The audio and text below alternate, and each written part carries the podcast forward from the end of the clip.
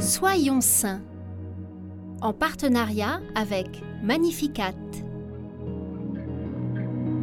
Nous souhaitons une sainte fête aux Toby, Marcel et Jean. Nous fêtons un grand prêtre éducateur, Saint Jean Bosco, patron de la jeunesse. Il est né dans un hameau italien près de Turin en 1885, dans une pauvre famille paysanne. À 9 ans, Jean fait un songe qui le marque toute sa vie. Une bande de voyous se bagarre et s'insulte. Alors qu'il veut donner des coups pour les arrêter, un homme en blanc lui dit Ce n'est pas par tes coups, mais par la douceur que tu en feras tes amis.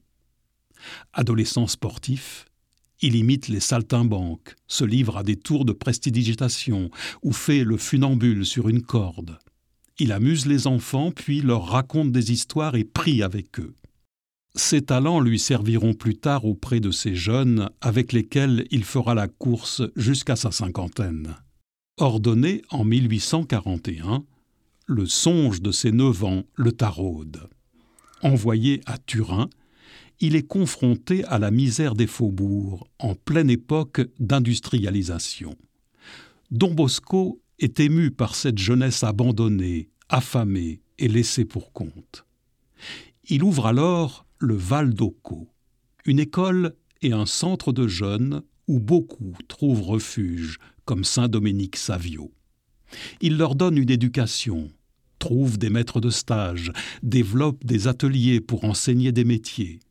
Il agite aussi pour les prisonniers, organisant des sorties, véritable tour de force auprès des autorités civiles pour qui ces jeunes sont considérés comme perdus.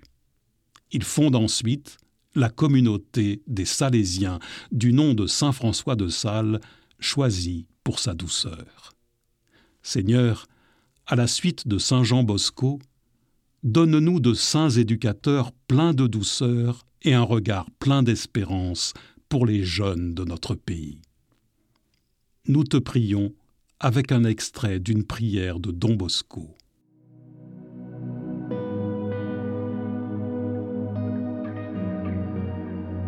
Jésus, donne-moi tes yeux pour m'émerveiller comme toi et pour voir avec ton cœur.